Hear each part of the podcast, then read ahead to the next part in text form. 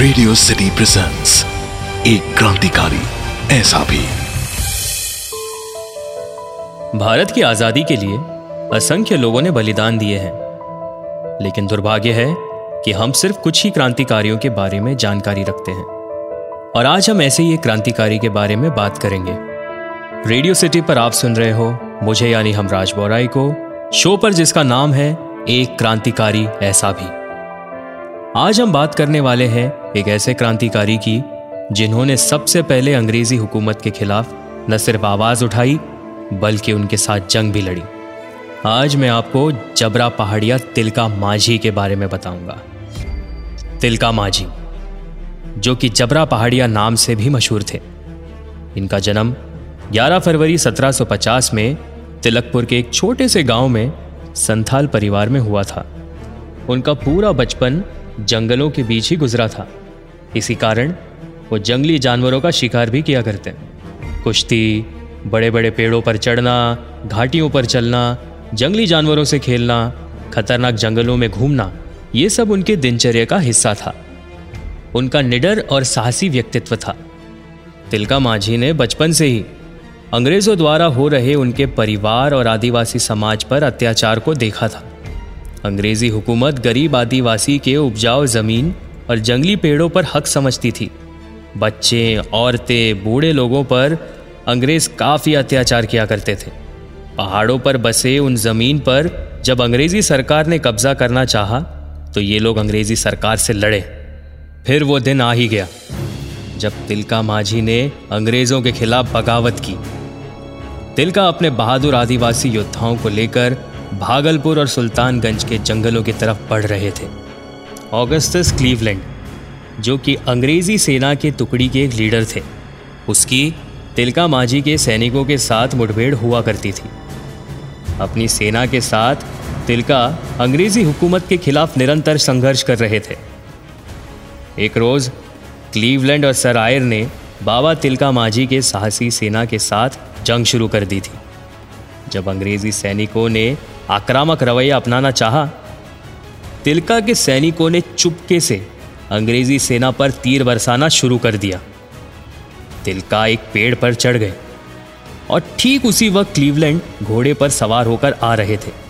मौका देखते ही तिलका ने सुप्रिटेंडेंट क्लीवलैंड को तीर चलाकर मार गिराया।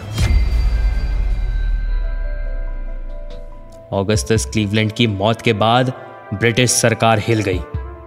रूलर्स सोल्जर्स और ऑफिसर्स को डर ने जकड़ लिया था।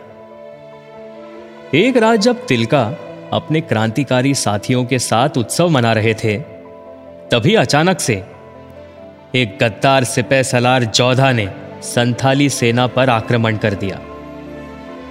इस अचानक से हुए आक्रमण में कई सिपाही शहीद हो गए और कुछ को गिरफ़्तार कर लिया गया, लेकिन तिलका किसी तरह बच निकले। तिलका वहाँ से निकले और सुल्तानगंज की पहाड़ी इलाके में शरण ले ली। अंग्रेज़ी सेना ने तिलका माझी को पकड़ने के लिए वहाँ के पहाड़ी इलाके में जाल बिछा रखा था। शूरवीर तिलका और उनकी सेना अब गोपनीय हो गई। वो पहाड़ी इलाके में छुप गए और उन्हें काफ़ी मुसीबतों का सामना भी करना पड़ा।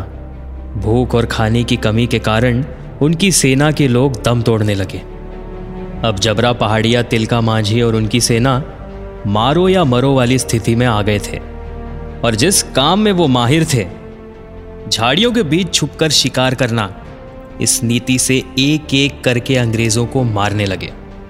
इससे अंग्रेज़ी सरकार पौखला उठी और तिलका को पकड़ने के लिए अपनी सेना बढ़ा दी। तिलका और उनकी सेना भूख और प्यास से भला कब तक इस विशाल अंग्रेज़ी सेना से लड़ती? आखिरकार अंग्रेज़ों ने जाल बिछाया और उन्हें पकड़ लिया। उन्हें पकड़ने के बाद अंग्रेज़ों ने उन पर कई मानसिक और शारीरिक कष्ट दिए। बाबा तिलका माझी को 1785 में एक परगत के पेड़ से लटकाकर फांसी दी गई। तिलका वो पहले शख्स थे जो अंग्रेज़ों से लड़े और भारत को गुलामी से आज़ाद करने के लिए अंग्रेज़ों के खिलाफ जंग की शुरुआत की और नब्बे साल बाद एक बार फिर यह चिंगारी भड़की, अठारह सौ सत्तावन की क्रांति के रूप में। और आज तिलका मांझी की याद में भागलपुर कोर्ट के बाहर इनकी मूर्ति स्थापित की गई।